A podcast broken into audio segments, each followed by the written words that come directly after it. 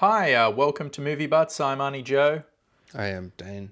This is, the podcast where we do a bunch of math to determine the best and worst of a certain topic. Those topics include, actors, directors, studios, franchises. If we come up with a new one, we'll do it. Basically, what we do is we punch a bunch of math into our spreadsheet, the little olive oil math machine. That math includes Rotten Tomatoes, IMDb, Metacritic, the box office, the budget. Basically, if you average it all out, it shows that there's a best and a worst of the topic. What was our topic and what movie did we watch today, Dane? The Australian director Alex Proyas, I think that's how you pronounce it, and we watched his, I think it's his second film, The Crow.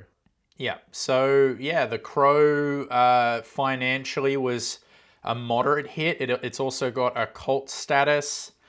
Critically, it is universally the most liked. There are some that have certain elements and things that are more appreciated. It was almost quite close between this and a film called Dark City, which is another cult hit that I haven't seen, but I've heard really good things about.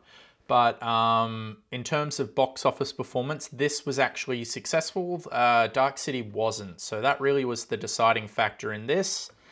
You should you should hit us with a plot description for The Crow. Okay, so The Crow is about a dude who is brought back to life by The Crow. And The Crow is meant to be this thing that's like an old, whatever you call it. The Crow carries the spirits. Folk tale? Yeah, carries the spirits from the land of the living to the land of the dead.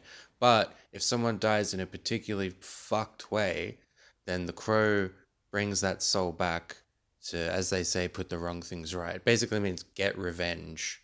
And this dude, Eric Draven, got his shit all fucked up by these guys, and then the Crow's like a year later brings him back, and now he's gonna go out and kill these guys that killed him and his misso.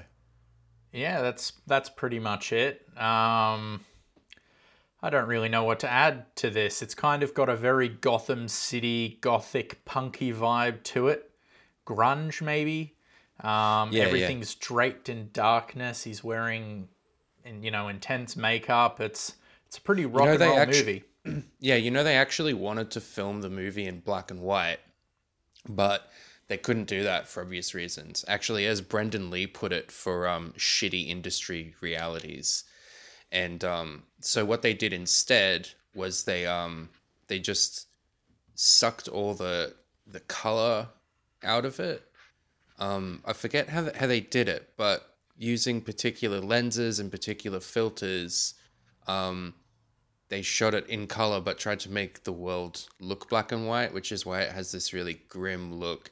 And it was like the set design was always very specific with like no blues, greens, reds, so instead of shooting in black and white, they designed the set and costumes to be black and white and tried to suck all the color out of it through the camera. Which I think is super creative. Yeah, it's a mixture of design, and also in 1994, we were still in the heyday of film photography, and certain different film stocks would allow that kind of gritty, monochromatic look. What did you think of The Crow this time? Yeah, this is one of my favorite movies. Sorry, I was just fucking with the PlayStation. There's a lot of noise going on out the back. Yeah. No, this is one of my favorite movies ever. Like, I remember watching this as a kid and just fucking falling in love with it and watching it over and over again. Well, actually, I had a costume party to go to when I was 8 years old. Like a kid's birthday and everyone dresses or something. And I desperately wanted to go as the Crow, but my mum wouldn't let me because it was just like too fucked to send like an 8-year-old to a party dressed as the Crow. Really? But yeah. But so, I thought you were going to say someone else at the party went as the prolific WCW wrestler Sting, and you couldn't. go as the Crow, because, you know, they look exactly the same. No, I wish she had have let me, because that would have been a funnier story worth telling. But, like, just imagining, like, all these kids there who are dressed as, like, Power Rangers or Buzz Lightyear or whatever. Yeah. And I'm dressed as the Crow. Yeah, no, this is one of my favorite movies, so I'm a bit cautious about being biased. But I think that it is well made. Like it hits the mark in almost like every department. Right, especially, that's interesting. Yeah, especially the score. I really like the score. I love the stylized look of it, and I think maybe the acting isn't exactly on point.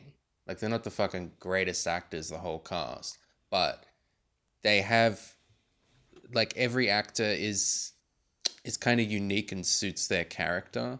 So, I mean, he's got actors that have, how do you put it? They're, like, really eccentric people. There's a lot of character actors in this film.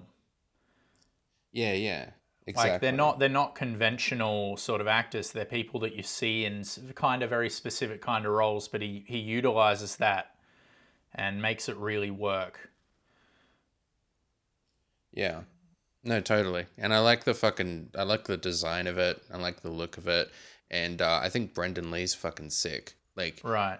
You know, not saying he's as good as Brandon Lee. I mean, not saying he's as good as Bruce Lee, but he has a very cool intensity that really works for this role, because the character doesn't talk much, but Brandon Lee just standing there looks cool and intense. Interesting. So, like, you know, a couple of your other favorite films that I can recall are No Country for Old Men and There Will Be Blood. This film comes from a completely different ilk to those two. What personally attracts you to this one? Well, I think it's kind of different. I like, you know, there aren't many movies like this. I mean, with this exact style going on, I think there's a lot of films that try. But what I think makes this work is that you can clearly tell everyone involved really gave a shit, and they were really trying to make this work. Interesting. Yeah, like, I got the Blu-ray. So you watch the interviews with the people behind the scenes, and they all are really excited for their parts in the film. The actors, the people working on set, the director, the guy who fucking wrote the original comic was really excited for what they were doing with the movie. So it was like a passion project for everyone, which is why I think that you can just see that, you know, that it's like a mark of quality, because there's so many things that shouldn't work. Like, I this movie should suck because it's so sounds ridiculous and lame, but I think they know exactly what it is and they lean into it, and that's why it works. Everyone's trying their ass off. Interesting. So, like, I've heard conflicting reports to what you're saying. I've read that everyone on set was fucked on drugs, and it was a bit of a shit show to get this made because of the lack of commitment that a lot of people were having, because it was a telemovie. That's what I've read about this film, that Brandon Lee specifically was mad at people because they were just off their face on drugs all the time. Oh, okay. I don't know. You can have both. You know. Kinda, yeah. I also heard that the original writer of the comic, I think his name's James something, was not originally excited at the idea of Brandon Lee playing the role until he met him, and apparently Brandon Lee was really committed and really enthusiastic about bringing the comic to life. You know, like, you could say for a lot of actors, it's probably not their intention. They're probably just trying to do their best to look good or to make their own stock in certain instances better. But no, apparently Brandon Lee was actually quite committed to making this as best as possible. So from, like, everywhere I read, it sounds like he's the reason this is good. Yeah. Yeah, I think so too. Alex Proyas is clearly... I mean, if you haven't seen Dark City, I know, but if you watch Dark City, then... What is going on behind you, by the way? I'm just curious. Oh, my dog's walking around. Okay. Because Emma's in the bathroom, so he just walks around in circles when she's not there. So yeah, I haven't seen Dark City. Go on. But you can tell that it's the same director. Yeah. And that's really good. I highly recommend Dark City. But is it better than The Crow? I don't think so. But like maybe. I think it's probably a better put together film, maybe. Yeah. You know what I mean? Like The Crow is a bit rough around the edges, but I think that works for it because like you said, it is a bit grungy. It's kind of like, you know, listening to a proper grunge album, the audio should be a little bit fucked. You know what I mean? And that's kind of like, it's kind of like this film where it's a bit rough around the edges, but that works with the character of it. So for me, this film is the complete and utter opposite of Game of Death. Hear me out. So Game of Death, there was a film being made, and after the actor died, it was designed to exploit Bruce Lee. That was the whole point of that film. I don't think me and you can argue that, right? No, I think we agreed. Yeah, exactly. That movie was just disgusting exploitation. Now, this film was going to be a made-for-television film. This film, like, didn't have that big of a budget. Only after Brandon Lee died did Dimension get involved, which are a sub-company of Miramax, pump, I think, an extra $10 million into the production to help finish it. Now, from what I've read, the film this was going to be, and from certain little sections in this film that were shot and are in the original format that they were going to be in, I have a feeling this movie could have easily sucked if Brandon Lee died. I know it sounds controversial. If he didn't die? No, if he didn't die, this film could easily have sucked. Right. Like, the thing that I really thought was fucking bold about this movie was its opening. And that really hooked me. The fact that it opens with a very small message about the voiceover. Sometimes the crow takes you to the afterlife, and sometimes it brings you back. Very simple thing to say, right? And that kind of gives you everything you need to know for this film at that point. You know that, you kind of have an idea what's going to happen, right? And then we come to the end of something so catastrophically fucked up, right? We don't see it happen. We just see the aftermath, and it's horrendous.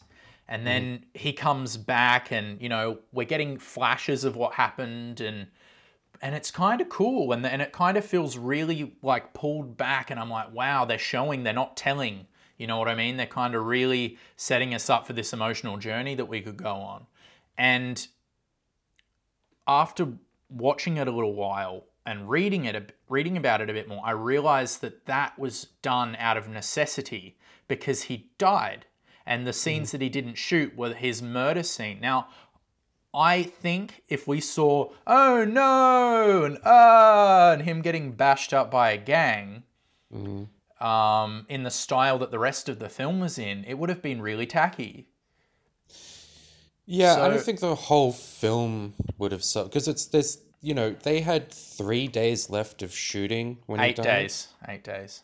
Yeah, so the whole shit was mostly made, and it's not like that changes the quality of the rest of it. Well, but that I do 8 days affected the first 20 or so, 25 minutes of the film. Yeah, but all of him being introduced is shot afterwards, and in a very special way. But it's not like the rest of it is bad. No, well, like, to me, like, I really like this film. I really enjoyed it. But, like, when it gets the final act, I really see the limitations of Brandon Lee as an actor. And it gets a bit TV movie for me. Oh, yeah, like, he's limited. Because like that's when he starts talking a lot. Yeah, when the bird gets shot and he's human... From that point on, the movie starts to feel like a telemovie. And that's all the stuff that was filmed. That's all the stuff that was like the way it was envisioned to be. And I'm just like, oh man, like I think in a really fucked up way, this film benefited, you know, from yeah, Brandon Lee's death. But they still have scenes like, you know, the T-Bird death sequence. Yeah. Where he's like that, that's probably my favorite part of the movie. Is that the car bit? Yeah, where he blows up the car? Yeah, like everything about that. I'm like, this is so fucking well put together. Yeah. The whole shit plays out like a song. Like it just has this rhythm to it and the dialogue. Yeah. Fucking good shit. I've also read that they changed the tone. After Brandon Lee died, they actually changed the tone a bit. So I think it kind of, again, I think a lot of this that we like about it is a direct result of them kind of injecting $10 million into the film. Yeah, there was supposed to be a character in the film called Skull Cowboy, who's in the comics. Oh, God. Yeah, and I think, I don't know when they took him out, whether that was a decision they made before or after his death, but I think that character was meant to be providing the exposition instead of that would have sucked. Yeah, it totally doesn't fit at all. Like I think what I read was that they embellished his performance a little bit more. Mm-hmm. Like they put everything they possibly can in to kind of make it a bit of a star vehicle, and. Mm-hmm. Like, again, at some points later on when he's in high key lighting and you see him and you hear him, it's kind of a bit shit. But when he is ominous and when he is kind of being a bit of a Batman, he's really good at it. Yeah, exactly. I think he's about as good an actor as Bruce Lee. Yeah. But Bruce Lee wasn't, because Brandon Lee was trying to be a dramatic actor. He didn't want to do action films. The only reason he did action films early on was he thought it would help him to break into more. Well, that's probably where people would be hiring him, because his dad's one of the greatest kung fu people on the planet, you know? Yeah, exactly. But he's not an action star. But he's not a very good actor, but he has the same intensity as Bruce Lee, that it's like when the cunt is just standing there and the, you know, the looks he gives.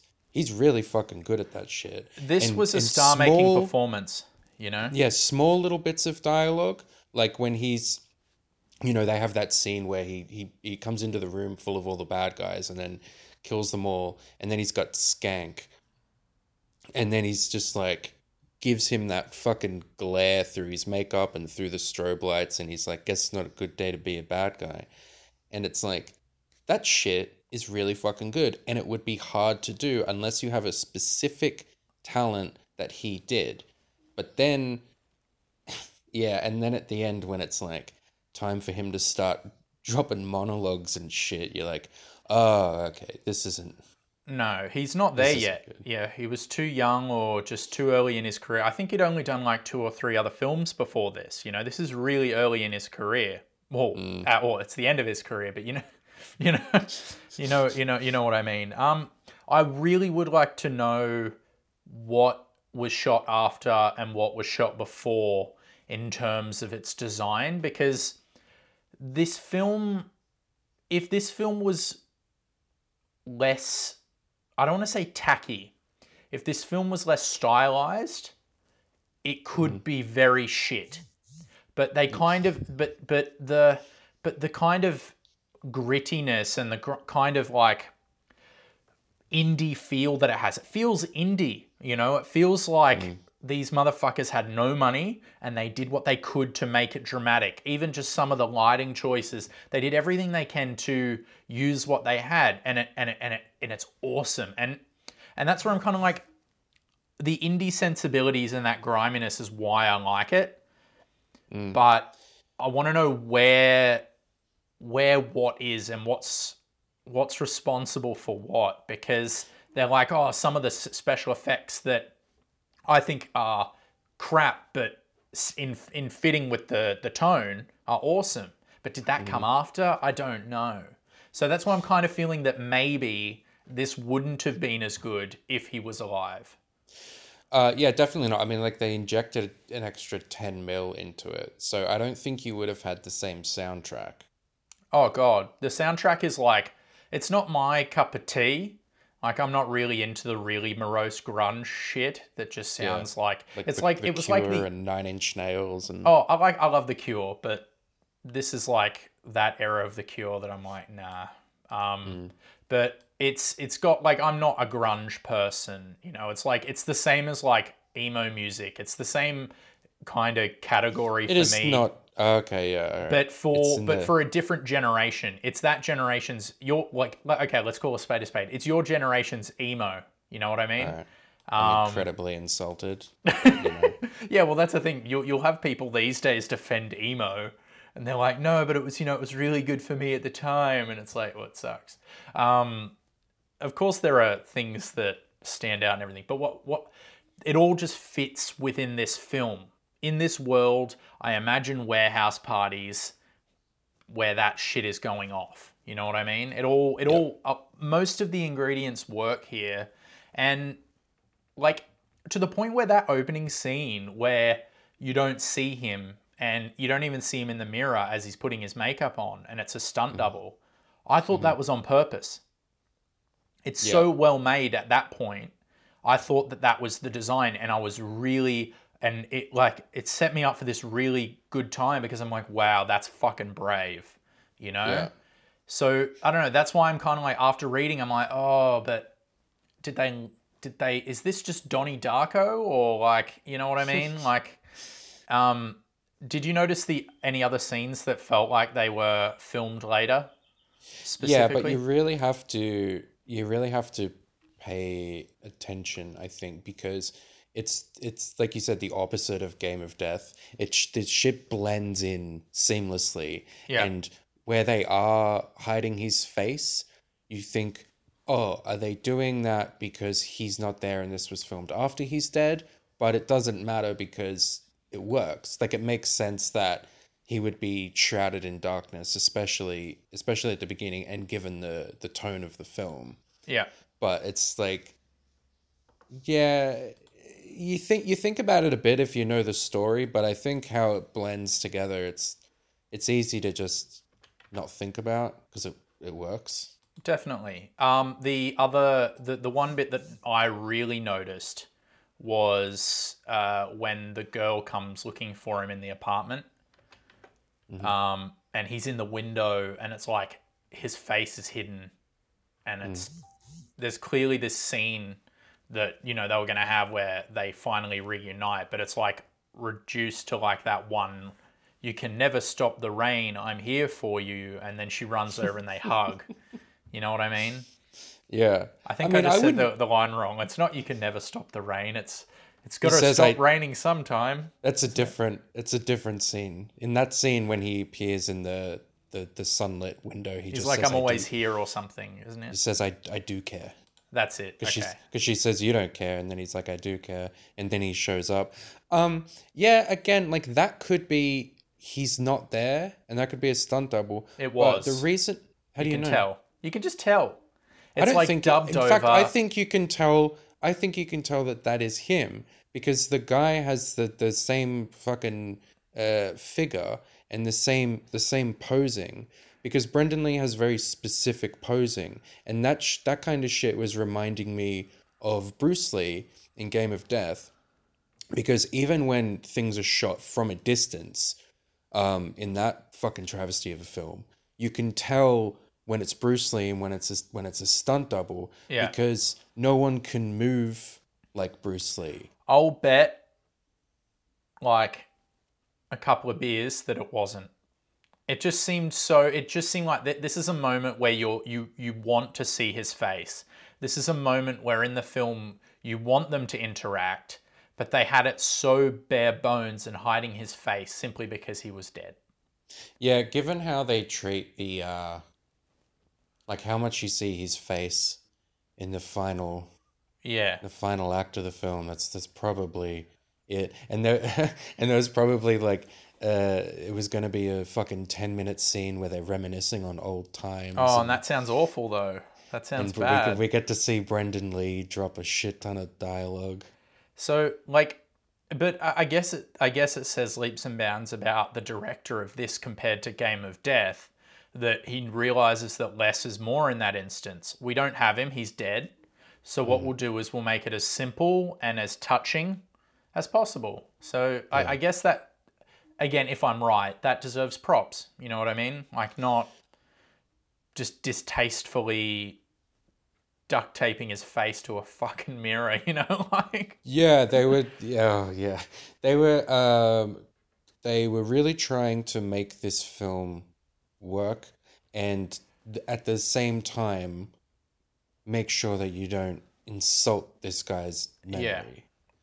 Yeah. Which is, yeah, like you said, the complete opposite of Game of Death. So this is one of the few cases where I don't have a problem with them not abandoning production. You know, it's like this is how you do it tastefully. Definitely.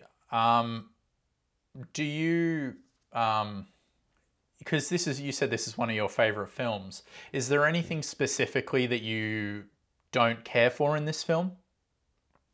Yeah, there'd be plenty, but it's tough. Like the third act, not so much the third act, but like the final stretch.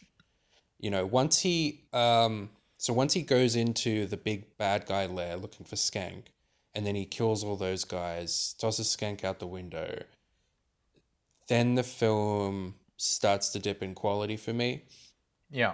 I don't know why, but there's it becomes a bit too literal. Like we start to learn the rules of The Crow, and it was better when it was more mysterious. Yep. You know, you're just completely picking up on little things, how this crow power works, but it doesn't really matter. You're just watching this guy do his thing. Mm. But then once, you know, the main bad guy starts being like, I think his power is in the crow. So if we kill the crow, then he'll become human again, and then we can kill him. And it's like, I don't know. I don't know what else you do, but then it starts to lose some of its mystery to me. And then he goes to the church. And I don't think There's a very simple answer to this. What? They just accidentally kill the crow, or they get mad and shoot the crow, and then he realizes that that's what it is, and then exploits it from experience. Because it is outside of the realm of him being able to figure that out, because that makes no sense. Yeah, well, his mysterious Chinese girlfriend figures it out. I'm willing to believe that. You mean his sister? Yeah. His sister and his girlfriend. Yeah, and then so the final bit in the church, I don't think is on the level as the rest of it, but yeah. I still quite like it, and I don't think it's bad necessarily, but it's not as well executed. It's not up to the standard of the rest of the film. Mm. Yeah, me, it's kind of like the Batman syndrome. It's like Batman in darkness and being mysterious, especially when he's around other characters, is very important to his personification, you know what I mean? So when you've got the crow walking in, well, it was nighttime, but it felt brighter. Like there was just something about that scene that felt brighter. You could just see him just standing there and he's talking, and yeah, it's like once that mystique's gone, it kind of almost becomes laughable. And yeah, and I didn't want to be feeling that way with this film, particularly when you've got these scenes where he's sitting in the backseat of this car with this gun to the guy's head, and it's all just really creepy and kind of rock and roll. Yeah, he's almost like a horror villain. Yeah, throughout the rest, but then at the end he's just kind of a superhero standing there in the brightness. Yeah, it kind of reminded me of the final fight scene in The Dark Knight Rises. It's lost a lot of its grittiness and coolness because Batman's just standing around in the daylight with everyone, and it kind of looks a bit stupid. Yeah, it just doesn't fit with the tone and that and that noir-y feel of the rest of the film. Mm. You know, I like the ending though, how he kills the bad guy because he like puts the memories of his girlfriend going through all this awful pain. Yeah, and he's like 30 hours of pain. Oh, I'm gonna put it all in your head, brother. And then the guy just freaks out and dies. And then he falls off the roof and lands on the gargoyle spitting water. And then the gargoyle spitting blood because he's impaled on it. Yeah, I love all that shit in the movie. By the way, can I just say, like, that campiness is all throughout, and it's sick. I love how the bad guys are just straight up bad dudes, and they have fun with it. It's like the main head of this criminal syndicate is a fucking freak who sits there snorting mountains of cocaine and fucking his sister, and then they rape women together and kill them and cut out their eyeballs and eat them. They're just like the most fucking evil people. It's the B-movie kind of feel and aspects of this movie that make it so endearing. It's shit like that you wouldn't like, that would not have been in this movie if it was going to be released in the cinema originally. Do you know what I mean? Mm-hmm. And yeah, that's awesome. Like, again, this is a weird case of something that should have just been on a VHS at Blockbuster becoming part of the zeitgeist because of this guy dying. But I think it looks fucking great. Like, this shit looks so much better. It looks cheap, but well done. I don't think it looks cheap at all. I get what you mean, but in the same way how, like, those early film noir movies looked cheap. Like, they're stylized and impressive. But they were. That's the thing. Like, the sets and, like, the street sets are draped in shadow, you know, because it's covering the cheapness. And they've got the, you know, the steam effects and the rain. But that's a good look. No, I agree. But that's what I'm saying. I'm not condemning that. I'm saying that's why it works for me. Like, there's a scene where these two bad guys are huddling, talking at the back of a rave. And how do they show it's at a rave? They have the lights flashing. And that's so cheap. Like, that's so easy to do. Mm. But at no point do we think, oh, that's a film. You know what I mean? Like, we believe and we understand where they are.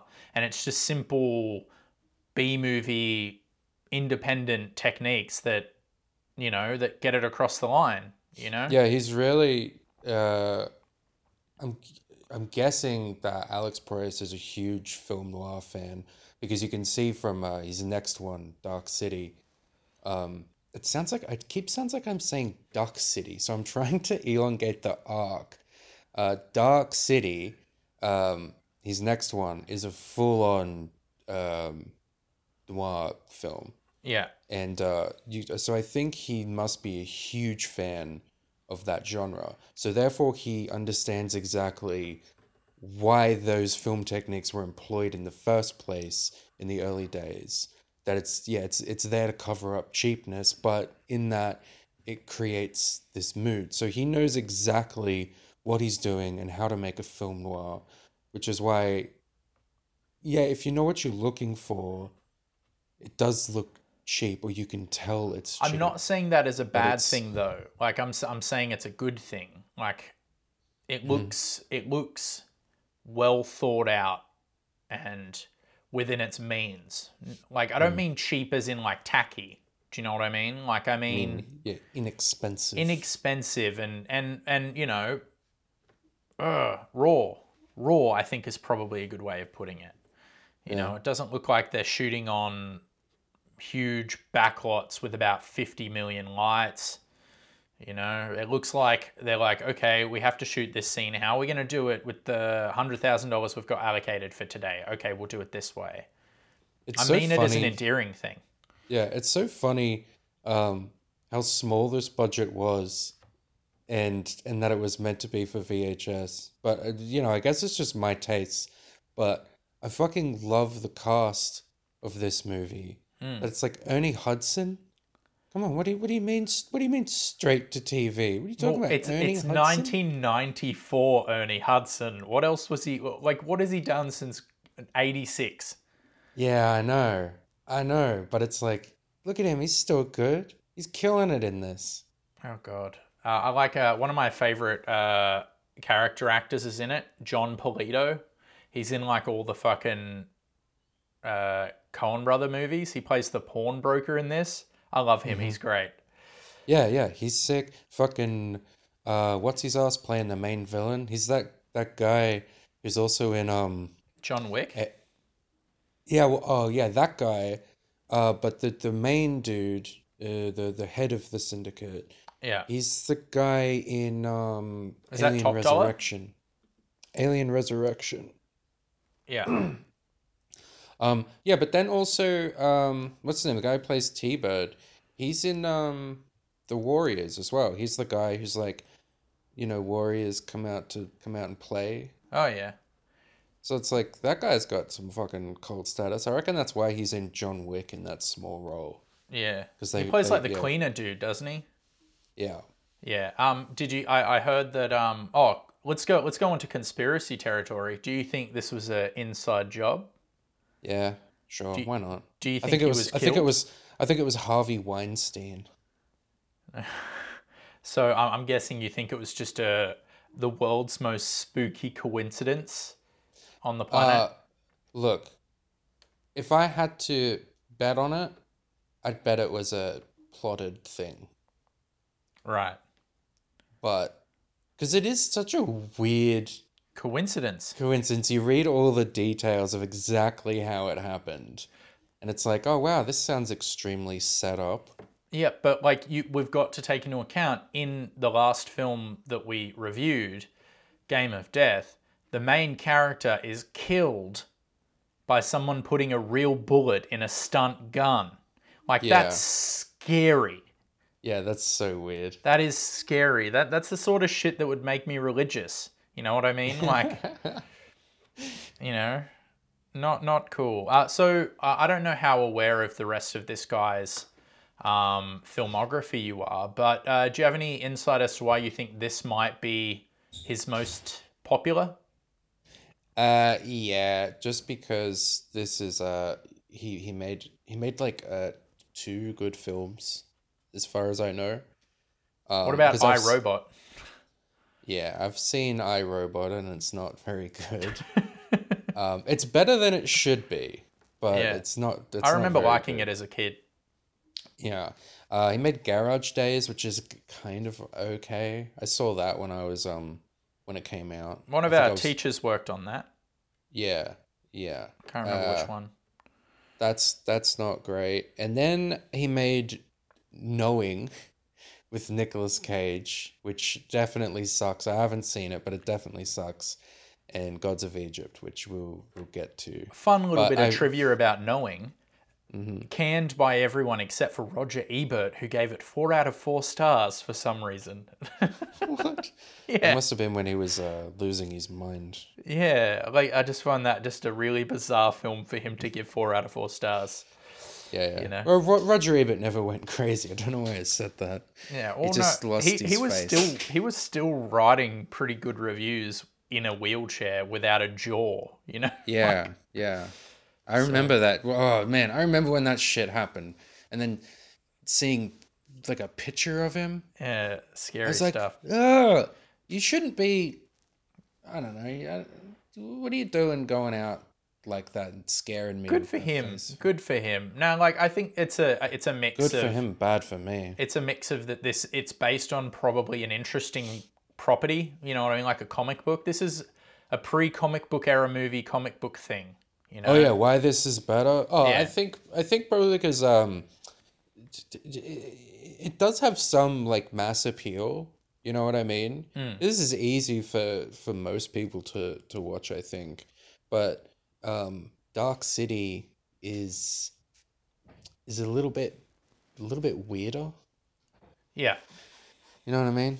Well, I haven't seen it, so kind of a. Oh, okay. Does it have like 12 Monkey vibes? Because I've seen pictures and I get 12 Monkey vibes from it. Yeah, similar vibe. Okay. It's kind of like 12 Monkeys set in the Crow universe, I guess. Right. Okay. And I think that's pretty much it. Like, and this has a real cult following, but it's an easy cult following to get behind, you know, because it's not like a misunderstood film. It's just not that many people have seen it. Yeah. But if you watch it, how can you say you don't like it? It's because it's such a simple love story. Yeah, I have not seen this flick for so fucking long. Like, most of my adult life. I haven't seen this since I was a kid. And I didn't realize to the extent that Sting, the wrestler, just ripped off this character. Like, it's just exactly the same, you know? Yeah. I feel like a bit of an idiot for not realizing that. I think it's, you know, the story behind the making of the film, Brandon Lee dying, the design elements are phenomenal. And yeah, it's based on a comic book. I think that's kind of the trifecta when it comes to making a cult movie. I think it's a bit in ways to Enter the Dragon. Donnie Darko. Enter the Dragon, and that this has influenced a lot of other filmmakers. I think Chris Nolan took a lot of inspiration from his Dark Knight Joker from this. Like that bit where fucking Brandon Lee, where the Crow walks into that room full of the bad guys. Yeah. I think that... Holy shit, you're right. Yeah, I think that he's... In that scene that's similar in The Dark Knight, that he's seen this scene, he's like, let's do it like that, because that's so moody and that cool. This guy doesn't give one fuck, and is just willing to do that. Yeah, that's cool. No, I never thought about that. I do also think that this movie is very much inspired by Batman too. Like, I don't think we can ignore the fact that this does have a bit of DNA with Tim Burton's Batman's in it as well. Yeah. You can't ignore that, right? Yeah, it's very similar to that in a way that they try to ground these over-the-top characters in this over-top world and then try to implant that in our reality in a way that it draws from real feelings and real emotions. But... Yeah. This is not set in our world, like Tim Burton's Batman. No. This is a fucking comic book world. If someone told you this was Gotham City, you'd believe them, right? Yeah. Before we get too ahead of ourselves, do you want to read those reviews I sent you? Yeah, okay. So, this is a 10 out of 10 review by Yosandra79. The Only Thing, June 2005. The only thing I can say is that when I left the movie theater, then I had no comment to give. This movie got me deep. I was 14 and now I am 25 and still I remember it so well and I still watch it sometimes. Brandon Lee did a great job as an actor like everyone else, but the story about his death is totally insane, which made me worship the movie even more. What an irony. Okay. I like the movie because it's dark, but also lighted up with true emotions. There is action, horror, love, even poetry, for God's sake. For God's sake! I have never seen so many genres in one movie. Anyway, for me it has been one of the best movies I have ever watched. And one more comment. Lots of other movies got ideas from The Crow, meaning the setting, the action, music, whatever it is, The Crow was their startup. I am not going to name them. Crow fans probably know what I am talking about. This is like my kindergarten review, like reading in front of the class. Yeah. My favorite quote. I agree. My favorite quote, "Can't rain all the time." By the way, the soundtracks are awesome. The Cure's best song ever made is in it. P.S. No, it's not. Yes, The Crow 2 and 3 sucked. I hated it. They just ruined the conception of the first one. Totally. What? Why did he add "totally" in the end of that? This is definitely a woman. This is really? Yeah. This is a 2005 emo girl. Yeah, you're probably right. It doesn't matter though. Gender's just a thing. It just sounds really dumb. Are you there?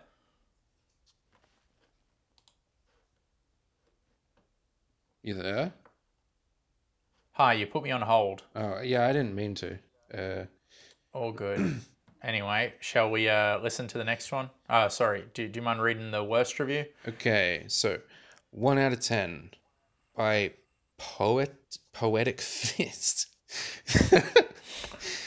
That's a really good name. A possibly great movie in its time that did not age well, from 2004. I really feel terrible writing this review, especially seeing everyone else raving about how great this movie is, and also knowing about Brandon Lee's infamously tragic death on the set. But I must write on. I must. He's compelled to make sure everyone knows his opinion. Yeah, 1 out of 10. Unfortunately, I watched this movie for the first time 10 years after it was released. I can only assume this was a costly mistake, the ruining of a legend for me. By the time it started, I knew I would be disappointed, and I was. To me, this movie was a tragic, god-awful mess. Simply too melodramatic, too pseudo-poetic. Pseudo, as in what they tried to do, did not work at all. And much too talky. Too many people explained way too many things that should have been inferred. Too many characters were stereotypes, mainly concepts represented by human bodies, and actors not doing a good job at portraying them. I know this may sound like blasphemy, but Brandon Lee, rest his soul, was not a good actor at all. Actually, quite the opposite. It looked like a terribly written movie with terrible actors, yet a big heart. That's the only good thing I could say about this movie. Wow, what an asshole. Poetic Fist. Yeah. He's a prick. And honestly, I think he's right that the heart of this movie is really what carries it. Yeah. But that doesn't make it a 1 out of 10, you prick. Yeah, the movie is. What are you talking about? The movie is like a bit of the little engine that could, you know. Yeah. It gets over the line, and it's impressive. But you know, I agree with him that it's not a fucking masterpiece, but of course not. But it does way better than it deserves to, and you know, it has a lot of style to it. That has influenced other people that have, you know, honestly made better movies. But I think that's why people like it, because it feels unique. The thing is, it's like even the characters are stylized. Like you said, like they're just bad guys, but that's part of its charm, you know? Yeah. So this guy I don't know what this guy was expecting to watch a movie called The Crow. You know what I mean? Like, what was he thinking it was going to be? They're all fucking just stereotypes. It's like, yeah, they are. What did you want? But it's fun, and the actors that they get to do it do a really good job. Yeah, did you want the fucking bad guys to fit into the Godfather world? Like, yeah, oh god, yeah, they're stereotypes. But you know what? Even for them being stereotypes, the actors that they have really take on the roles and treat them like real people. Totally. They fill in the blanks, in my opinion. Like, there are bits that, you know, leave a bit to be desired in some points, but most of the performances make up for that. Yeah, again, you watch the fucking... You know, they seem to be invested. They want to be on this film. They want to be making this movie. Yeah, you watch the cast interviews on the fucking Blu-ray, and they all talk about their characters with such passion, and it's like they don't have a lot to work with, but these, yeah, like you said, these character actors take what they're given, and the amount of emotion that they manage to pull out of it is so impressive. Definitely.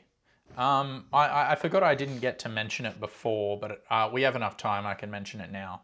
I found the editing at times to be intrusively over the top. I just thought I have to say that because it was making me feel a bit sick at times. You mean the quick cut sequences? Yeah, with the flashback, specifically with the flashbacks. Yeah. Like at the beginning when he's like coming back from the dead and we're seeing flashes, that to me made sense because there was motivation behind it. Like, he's seeing these flashes, you know what I mean? He's remembering these things, he's seeing the flashes, and then thus the audience is seeing the flashes. Yep. That to me, even if it was a bit overdone, it still fit within the style of the film. So I got it. But then there were just points throughout where they would show flashes, and it was like, it's not from his perspective because he's fine right now. He's just walking along. He's just punching someone. whose perspective is this? Yeah, and it's the audience's perspective. It's like for us. Yeah. And I'm like, yeah, but we don't need that. Just let us, we understand. You know, if he goes, you killed my girlfriend, my wife, or even just simply, if he's going after them, we know why. We don't need to see flashes of Fun Boy going, oh, I'm going to rape ya. You know, like we don't need that. Do you know what I mean? So that was the most jarring thing for me. And I think I said it to you when I watched it. Those flashes felt like I was watching Charmed. Yeah. Like it felt like Paige was having a vision or something. And it's like, oh, you know, those sound effects. Just, yeah, I think that to me took me out of the film a little bit. I think that works, like you said, when he's having these memories, because they're meant to be intrusive on him, like these quick, painful flashes. So we're feeling that and that works. But it's funny that then when he's having happy memories, they use the same technique. Yeah, not good. Yeah. It doesn't feel right. It just feels overdone. So that to me was my biggest issue with the film. I just wanted them to slow it down a little bit. Mm-hmm. You know what I mean? Just slow it the fuck down. You don't need it was just a bit too choppy, but I don't know. I guess they think they needed it, you know? Yeah, I mean, I don't know how, if maybe they were going to do something different before he died, because I know that there were a bunch of the flashback things that they didn't get done. So I think that sometimes they fuck around with the style bit, maybe, or they just didn't see that, you know. They just kind of had, oh, this is how the flashbacks are done. So any memory sequence is done with this. Yeah, it's they have a lookbook. You know, it's like a style guide. It's like, this is our plan. Yeah. This is how all our edits need to look. And unfortunately, it just... Rather than being like, does it make sense for his peaceful memories to also be delivered in the same painful way? Because I like what they're doing with his, you know, with his painful flashbacks. I think it works for those, and I think it works really well, and it's smart. But then for the ones where he's not feeling painful and they're good memories, they should try something different there.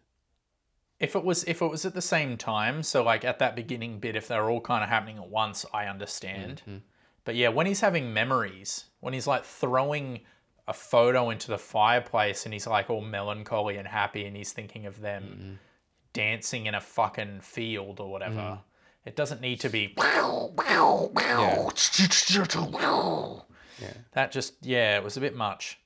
But I guess if that's my biggest issue with the film...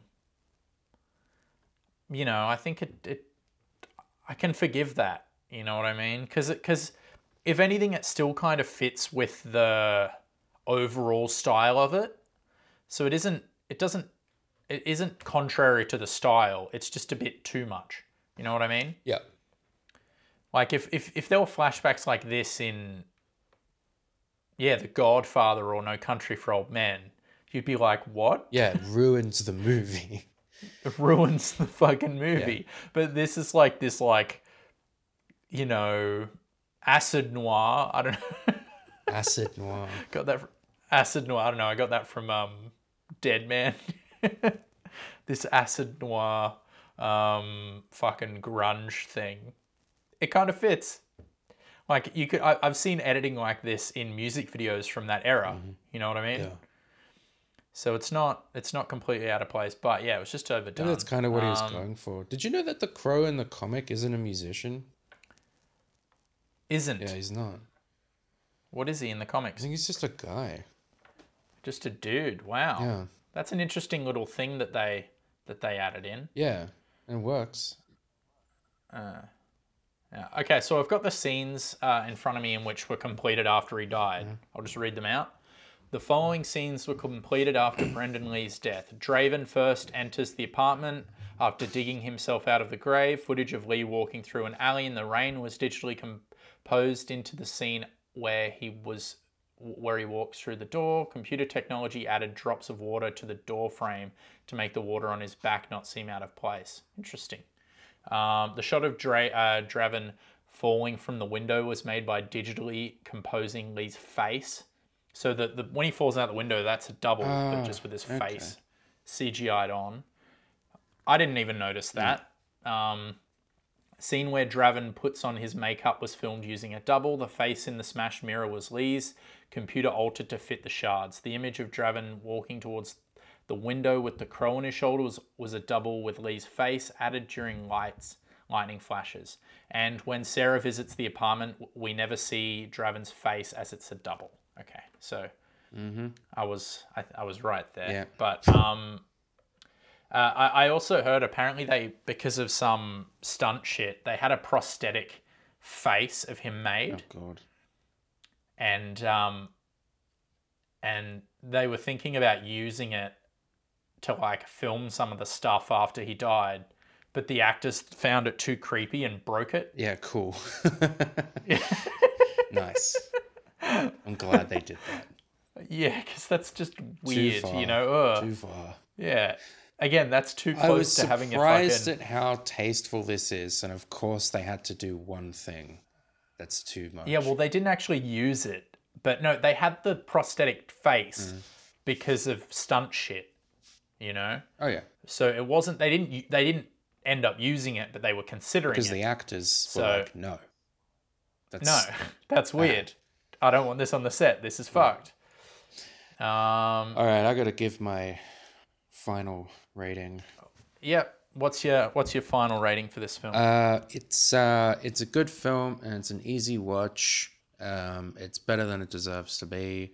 I'm giving it an 8 farts out of 10 possible farts. Cool. I like this film too. Probably not as much as Dane. I think it's a good example of a film kind of coming together in post. This is a post-heavy film, in my opinion. I think it kind of was constructed later on. But all the ingredients seem to work well enough for the kind of film it is. So, yeah, if my main complaint is that the editing's a bit too... I think it's still all right. So, yeah, I give it a 7 out of 10 farts. Anyway, thank you for listening, and in the next episode we'll be talking about the 2016 mega bomb, Gods of Egypt. Talk then. Bye-bye.